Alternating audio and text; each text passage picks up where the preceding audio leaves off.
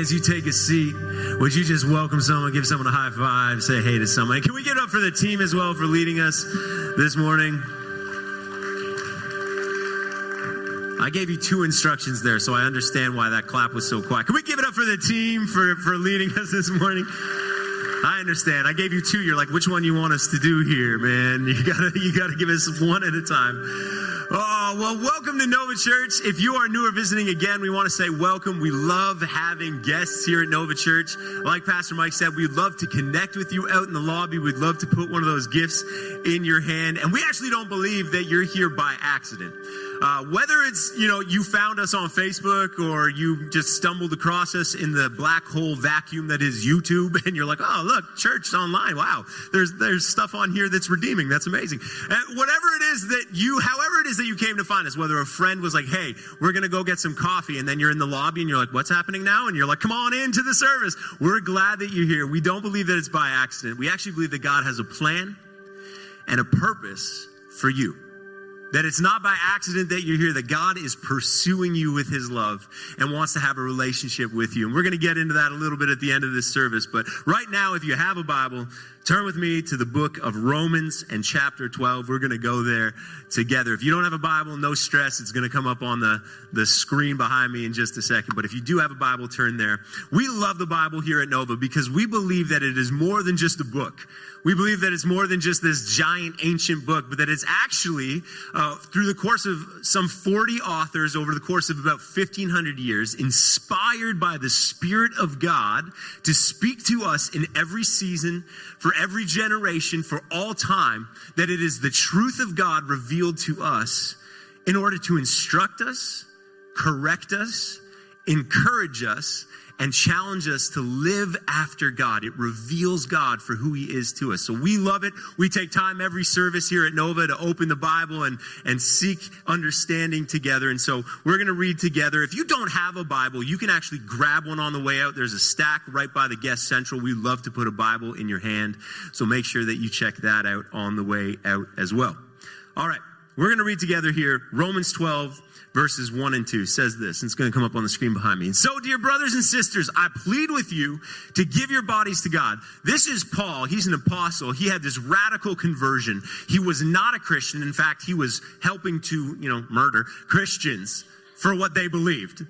And he's on a way to go and do that. And all of a sudden he has this radical conversion moment where Jesus reveals himself and he, he goes blind from the experience. He's like, I've seen the risen Christ. I've been crucifying the risen Christ and everything changes in his life. He becomes a prolific church planter and missionary and he writes all of these letters to these churches. And so this letter is written to the church in Rome, to the Christians and Jewish believers in Rome. And look at the strength of language that Paul is, is using here. I plead with you. The image here is like a father figure, a father in the faith being like, please, please listen to what I am saying to you. This is critically important. Give your bodies to God because of all that He has done for you. Let them be a living and holy sacrifice, the kind that He will find acceptable. This is truly the way to worship him. And then look at this, verse 2. Don't copy the behavior and customs of this world, but let God transform you into a new person by changing the way that you think. Then you will learn, uh, sorry, you will learn to know God's good will for you, which is good and pleasing and perfect. What Paul is saying here is our job is to lay down our lives and live for God with everything that we have and and not to live after the patterns and cultures and customs of the world around us but to actually be transformed by the renewing of our mind and live according to God's perfect and pleasing will. And so as we dig into this today, would you would you just pray with me as we get into this sermon today? Would you could you do that with me? Father, we thank you so much for your word. God, I thank you for everyone who is here and online watching as well. Lord, we thank you that you are gathering a people. And so, Father, as we are here, we pray that our hearts and our minds would be open and receptive to what it is that you have to speak to us. Father, I pray that my words would be forgotten, but that your words, your truth, your encouragement, your conviction would take root in people's hearts and that it would flourish. In Jesus' name, amen. Amen. Amen. Well, I have three boys. So I have three kids that are all under the age of six. My youngest is just coming up on four months old very, very shortly. And then we had another son that just turned two. So that was yesterday. Happy birthday to Ellis. And then I have another five year old son who just turned five last week. So it's been, it's been a party at the Lido house, literally partying. And uh, I, I don't know about you, but any anyone with like young kids in the room around five or six, that kind of age, especially boys, we have transitioned fully from the mega block stage, from the Duplo stage into the tiny Lego stage. Anyone know what I'm talking about? I'm talking about the kind that like no matter what, no matter how many times you have cleaned the floor, no matter how many thoroughly you clean the room, you sit down on the couch when you're done and you look up and you're like, how is there like four pieces of Lego here? And no matter how frequently you clean, no matter how thoroughly you clean, you are always going to find Lego. And if it's not by looking at it and seeing it, I almost guarantee that when you are walking through the house after you've put the kids to bed and you're turning off all the lights, it wasn't there when you went to turn off the light. But when you turn around, you're like, oh, God, what is that? And it's the sharpest corner piece of Lego. It's never just like one of the nice round pieces. It's sharp and it hurts. That's the phase that we're in right now. We are constantly finding Lego around the house, but he loves Lego. And you know, my son Leo, if you've ever met him, I, I think he's really, I, he's so sweet and he's so smart. And I know that every parent says that with like a ton of binds. Like every parent, you know what I'm talking about. Is like, oh, my kid's just so smart. The kid's like licking the wall behind them. They're like, oh, that's just sensory. That's good. He's just learning. It's a tactile experience. And you're like, all right. By the way, that's my kid. He came home from school one day and was like, we licked the seats. And I was like, don't do that. This is mid pandemic. Like, what are you doing? But he is smart. I promise. He's to the point where he can pretty much, um, he can pretty much build Lego by himself. Uh, you know, he started getting Lego maybe a year or two ago, and he's gotten to the point where if he sits down with it and he has the instructions in front of him, he's pretty much able to do it. So the other day I walk in and he's like sitting at the table and he's working on these new race cars that he got for his birthday. And, and they're, they're pretty complicated, to be honest with you. On the box, it says six plus. So that's how I know he's smart. I'm like, you're doing it you're not even six. You were four yesterday, right? Like it's, I feel super smart.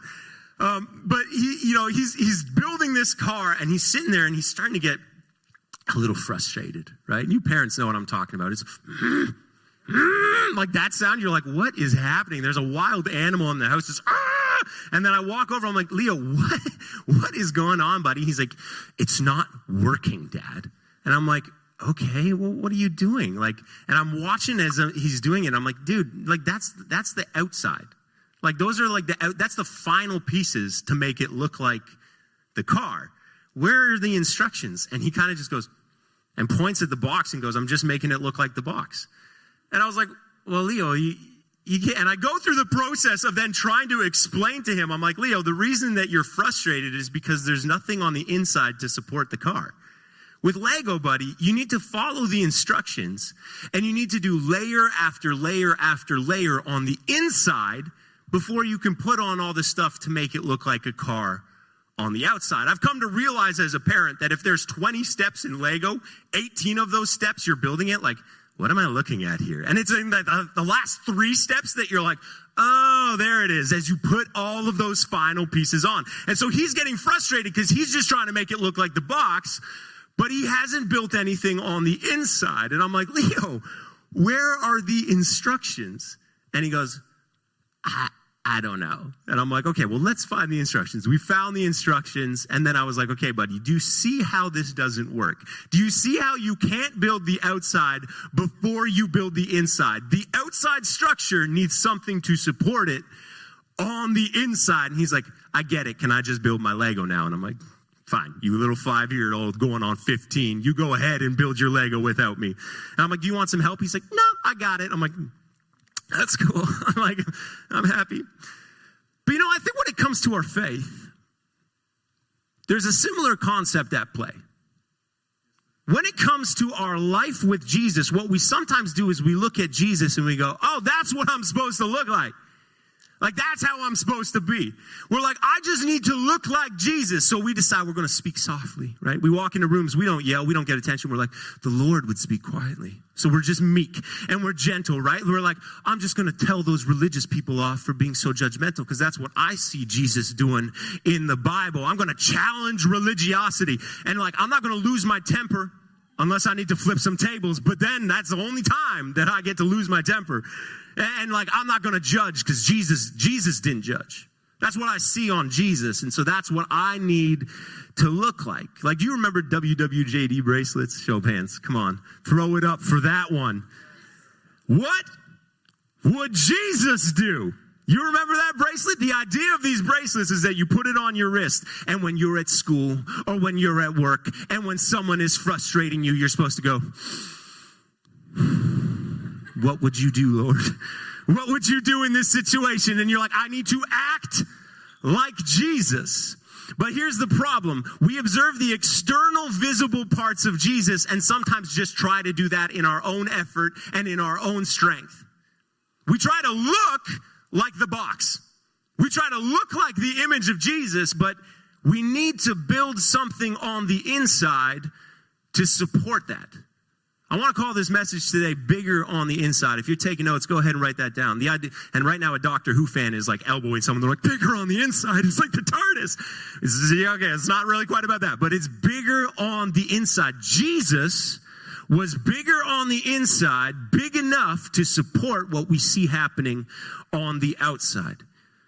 And the crazy thing is that Jesus actually, when we try to look like Jesus, the challenge is that we can do some of that stuff. We can speak softly. I can do it right now. Welcome to church. We're so glad you're here today. We can try to do the non judgmental thing. Well, I'm just not going to judge, not going to do it. We can try to speak to religious power like Jesus did. We can do some of those things, but then Jesus starts to do some crazy stuff, right? Like it's all good to be like, I just want to be like Jesus, so I'm just going to speak less and listen more and make space for people. It's, it's easy to be like when Jesus is doing those things, but then Jesus does some stuff like casting out demons and walking on water and healing blind eyes and healing deaf ears. Jesus touches leprosy and it disappears. Jesus heals people who've been sick for years and years and years. And to just top it off, Jesus raises people from the dead. And that's all visible on the outside. WWJD, right? Like, get that bracelet going. We're looking at people having demons cast out of them, blind eyes being open, deaf ears being open, and we're like, what would Jesus do in this moment? And what we quickly realize if we haven't built an internal life, if we haven't got bigger on the inside, we try to look like Jesus, but it's not sustainable. And even in church, we do this, right? Like we bring our Bible to church. We bring our Bible to church and we have it all highlighted. Like when you buy that Bible, you just highlight every section right away. You don't even wait for something to jump out to you. You're like, I'm gonna look like Jesus. I'm just just consuming this. We got the Jesus fish eating the Darwin fish on our car. You know what I'm talking about? We got the Christian radio station bumper sticker. We don't watch those certain shows because I'm a Christian. I don't watch those kind of shows. And it feels like we're getting closer and closer we start actually feeling like I'm kind of starting to look a little bit Christ like if I do say so myself. WWJD could say WWMD in a few years. What would Matt do, right? Because I'm starting to feel good, but then someone cuts us off in traffic. Then our coworker says that political thing that you're like, are you kidding right now? Then someone does something to set you off, and something inside of your heart comes out, and you go, well, that wasn't Jesus. That, that didn't sound like Jesus. The, the, the gesture that I gave that person on the highway, the thing that I said to my coworker, the way that I responded in that situation, that, that didn't look like Jesus. And the reason is because if we don't get bigger on the inside, we can't sustain what is happening on the outside. Here's the main point, and I don't want you to miss this. To look like Jesus, we actually need to be like Jesus. See, there's a difference between looking like someone and being like someone. If I wanted to look like Pastor Mike, I could do that, but that doesn't necessarily mean that I am like Pastor Mike. And the call on Christians is not just to look like Jesus and emulate Jesus and act like Jesus and kind of do some of the stuff that Jesus did. The call on Christians is to actually be transformed on the inside, to get bigger on the inside, to actually be like Jesus. I know it's a crazy thing to say, but when Jesus said, You're going to do greater things, we read that and we're like, Well, but not, not really, right? You mean like the church on the whole is going to do greater things, right, Jesus? You don't literally mean that I could do the things that you did.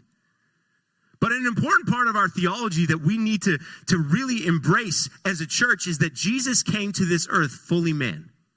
He was fully God, and he said, I'm going to lay aside all of my power, all of my God ability, and I'm going to become a man. I'm going to become a human being. So everything that he did on this earth was as a man was just as a person, was as a human being, following the will of his Father, empowered by the Holy Spirit. And the implications for us mean that we are called to do what he did.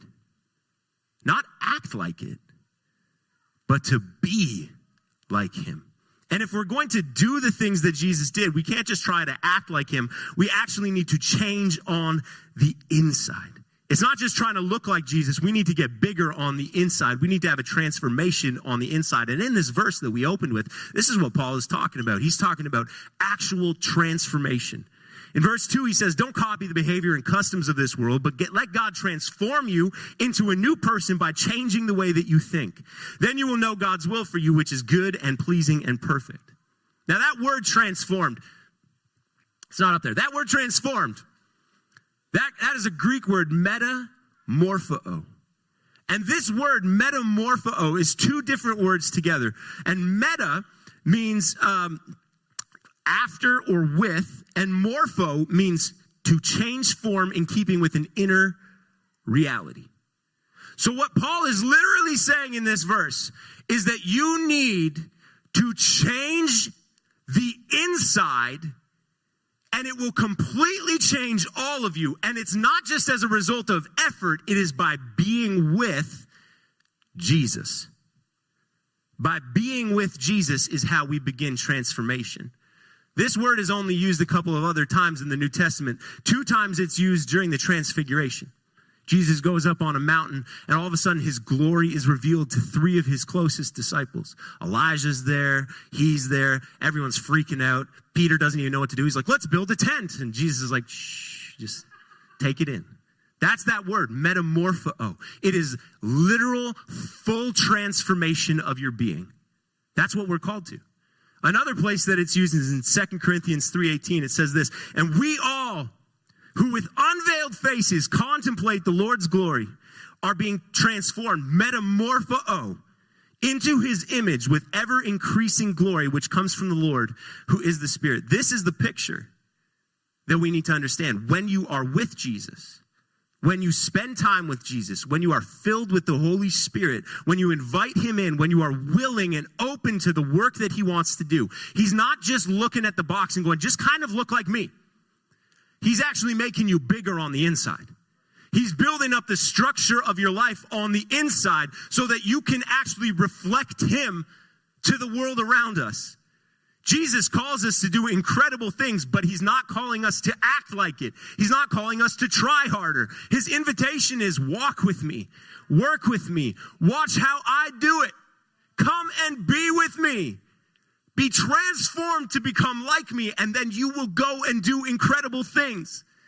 See, what we need to understand here is that Jesus is not just calling you to act like him, he's actually calling you to be like him. You will become a new creation, bigger on the inside. Sometimes we come into church and it's like, all at once, everything is different, right? And at last I see the light, right? And you're like, that's it, that's the moment. I lifted my hand and everything is different. But we need to also be aware that for things to be different, some things got to be different. For things to change on the outside of our lives, we actually need to get bigger and transformed on the inside. When we change on the inside, we become the kind of people who do what Jesus would do. You see, it's not through effort. It's not WWJD. So what would Jesus do? So I'm going to do that thing. It actually is like what I would now do. When we become like Jesus, our natural response to situations is the same as Jesus' natural response to situations. Do you see that? Do you see what I'm saying? It's not just about us trying until we go to heaven and then things get easier. It's about us actually becoming little Christs. That's what the word Christian is. It's a mockery of the way of Jesus. And Christians were like, actually, that's ideal. I like it. I am a little Christ because I am being transformed into his likeness and image the more that I'm with him. It's not a matter of effort, it's a matter of transformation where we actually get to act like ourselves who are now like Jesus. It's a huge difference. It's a big shift in the way that we think. And team, you can come on out. Because I got three quick little things that we're going to hit here. First of all, how do we actually get bigger on the inside? Because you're like, okay, you got me convinced. I'm, I'm with you. How do I get bigger on the inside? Give me something practical. If you're anything like me, you like practical. And the first thing is this we got to follow the directions. We need to follow the directions. Jesus came to this earth as a teacher. That means that he actually wants to teach us something. Not just be an example, not just be a payment on a cross. Jesus came to do three years of earthly ministry to teach us stuff. The Sermon on the Mount is essentially a summary of Jesus' teaching. And if you've never read it, go, go ahead. Matthew 5, and all the way up to the end of Matthew 7 is the Sermon on the Mount. And it's like a concise version of what Jesus' teaching during his three years of earthly ministry would have looked like. And there's some pretty intense stuff in there. Like, love your enemy, pray for those who will persecute you. If someone slaps you, you just turn that other cheek. You ever heard that expression? Turn the other cheek. That comes from Jesus. If a Roman soldier who was the enemy tells you to go a mile with him by law and carry his bag, you just go too. That's where that term, the extra mile, comes from. Go an extra mile, do it. Jesus has some crazy stuff like, hey, if you even look at a woman lustfully, you've already committed adultery. If you have hatred for your brother in your heart, you've already murdered him. And you're like, that's getting heavy. He's like, oh, there's more. Don't judge or you too will be judged. And you're like, there's even a line in there where Jesus says, be perfect as your heavenly father is perfect. And you're like, well, that's kind of kind of tricky. And then at the end of this, here's the best part. Matthew 7, Jesus says this in verse 24. Anyone who listens to my teaching and follows it is wise, like a person who builds a house on solid rock. Though the rain comes in torrents and the floodwaters rise and the winds beat against that house, it won't collapse because it's built on bedrock. Jesus is saying, hey, don't just hear the words that I'm saying, do the words that I'm saying. And you're like this wise builder who builds on bedrock. But anyone who hears my teaching and doesn't obey is foolish, like a person who builds a house on a sand. And when the rains come and the floods come and the winds beat against that house, it will collapse with a mighty crash. Now, notice what Jesus is saying. He's not saying, I'm going to send a storm to you to punish you for not following me. He's like, no, no, I don't even have to say, life is hard. There are storms, there are global pandemics that mess up everything. There's recessions, there's layoffs, there's the end of marriages and relationships, there's relational struggle at work. And when that storm comes, if you build your life on my teachings and my way, you do what I'm asking you to do. You live how I'm telling you to do. You follow the way of Jesus. Oh, you'll weather that storm. It's going to beat against you. It might be uncomfortable, but you're going to be standing. But hey, you don't want to follow my way? You don't want to follow my teaching? Well, that house doesn't stand. This is not Jesus threatening, he's just making an observation about the way things are. You see, when my, my son is building his Lego, and I'm like, buddy, look at the instructions. No, you need a six piece, six by two piece that goes on that piece. He's not like, that's religion, dad. That's rules that are restrictive to my Lego creativity. Because if you want the end product, you got to follow the instructions. Jesus is saying, I can transform you, I can do this It's not religion, it's a way to live. I'm going to keep you out of a whole bunch of nonsense that wants to steal, kill, and destroy John 10 10. And I'm going to lead you into abundant life. You don't need to do it, but you're not going to end up with what I want you to have. You take a Lego set, you build it against the instructions.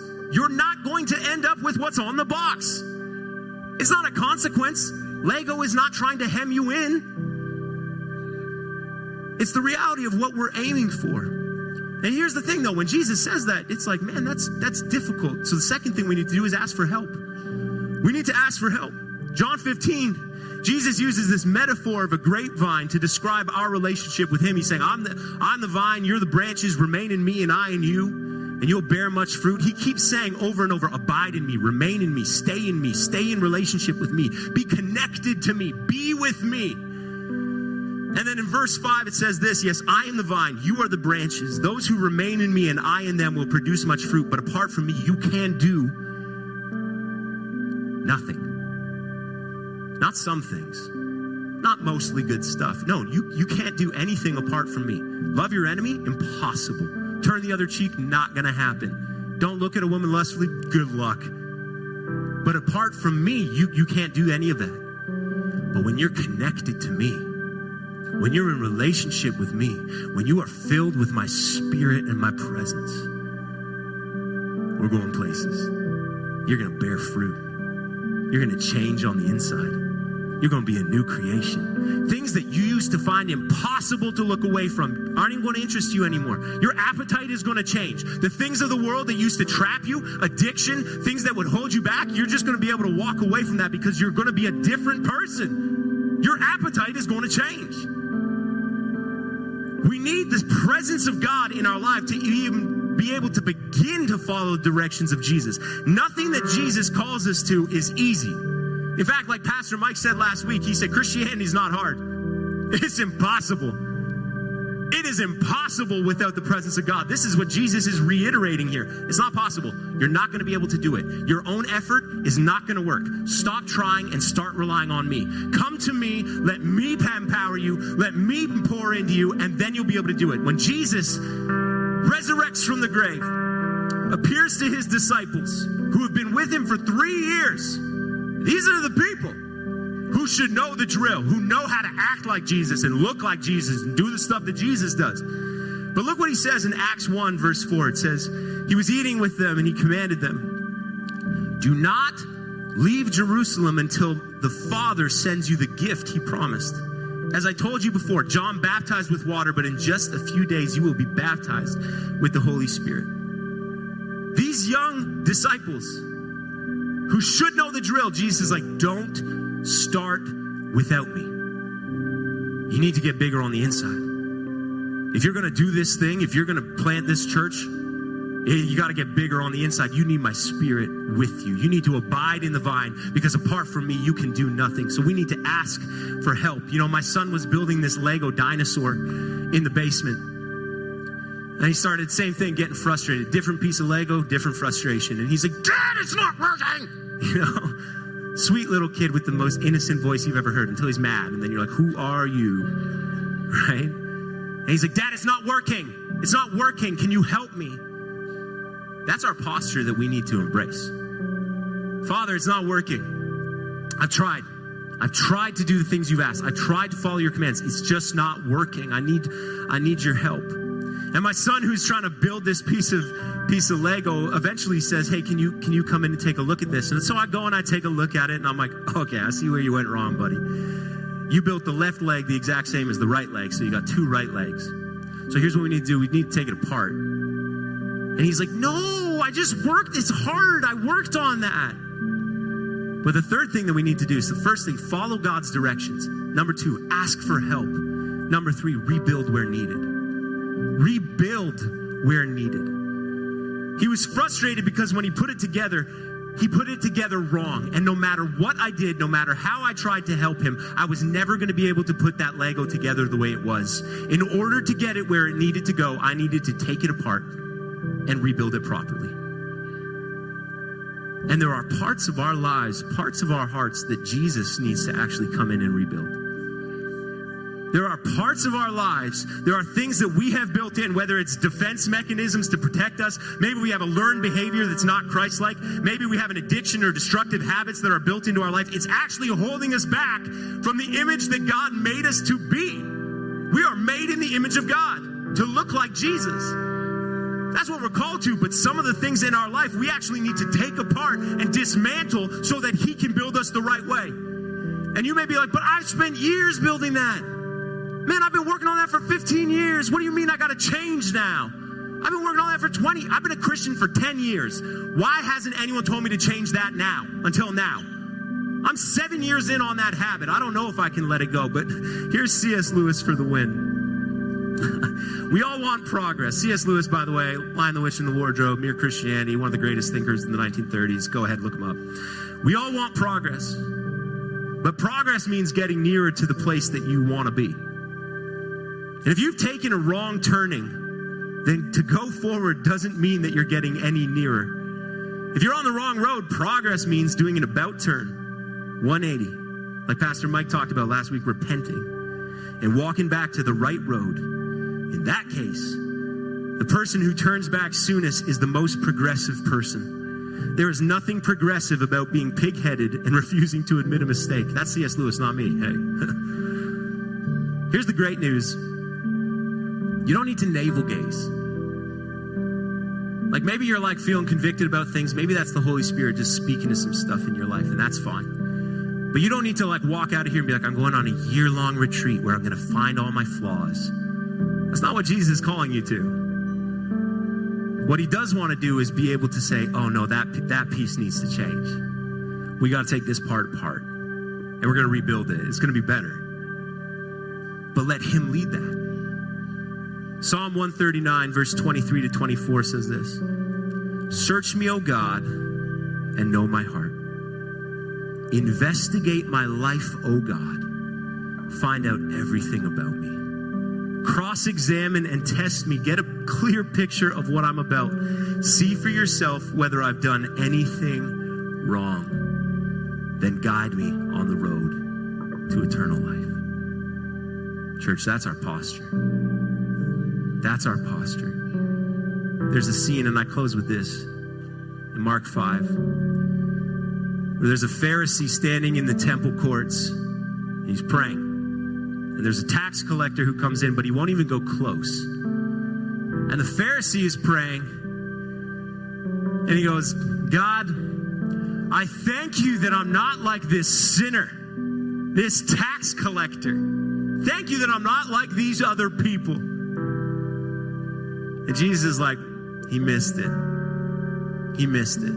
But this tax collector, he won't even come close. And he gets down on his hands and knees and he's beating his chest. And he goes, God, have mercy on me, a sinner. You know what he's saying? I've been on the wrong road and I need to turn around. I need you to do something about it. I need you to change me. And the beautiful part is that Jesus says that Pharisee, the religious one, who was like a church leader of the day, who looked perfect on the outside, he had long phylacteries, he had all the religious robes, he said the right things to the right people. He walked away not justified, but this guy, this tax collector, oh, he was justified before God because God loves humility. He resists pride, particularly when it's not big on the inside. You see, that Pharisee was big on the outside, but tiny on the inside. That tax collector had done everything wrong, but on the inside, he was saying, Come and rebuild me. Come and help me. Come help me follow your instructions. And maybe you're in this place today and you're like, Yeah, I've been living I've been missing it. I know the way of Jesus, and I maybe even have, you know. But the truth is, I'm like that builder who built on the sand, and I feel it. I feel those storms, and I feel like my life has collapsed, and I'm here because I'm looking for answers. Or maybe you're like, yeah, you know, like as you're talking about this, I, I want that big on the inside kind of life. But I'm not even a Christian. But I want to start. Here's the great news if you're in this place and you're not a Christian, you don't follow Jesus, you can. You can today. You don't need to wait.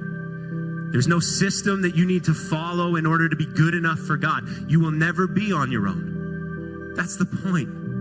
You need to abide in Him. And if you're not connected to Him, here's the great part He wants to graft you in. He wants you to be part of His family. He wants to welcome you, and He's saying, Walk with me, work with me, watch how I do it, come and be with me.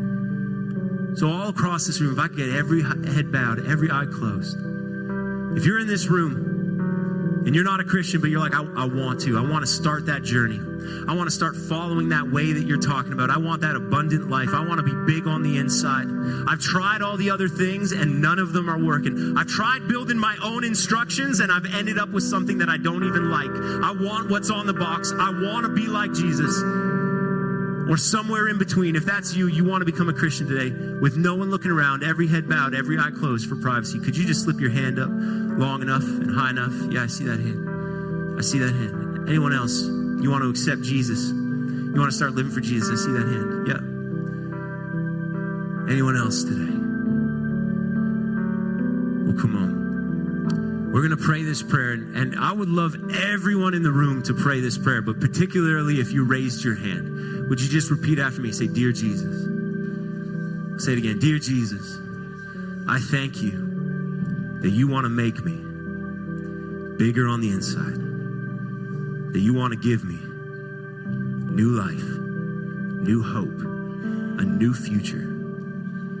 So I come before you like that tax collector, and I say, Have mercy on me, a sinner. I ask you to forgive me and make me new. In Jesus' name, amen. Amen. Come on, can we give it up for these people who raised their hand? That is the best decision that you could possibly make.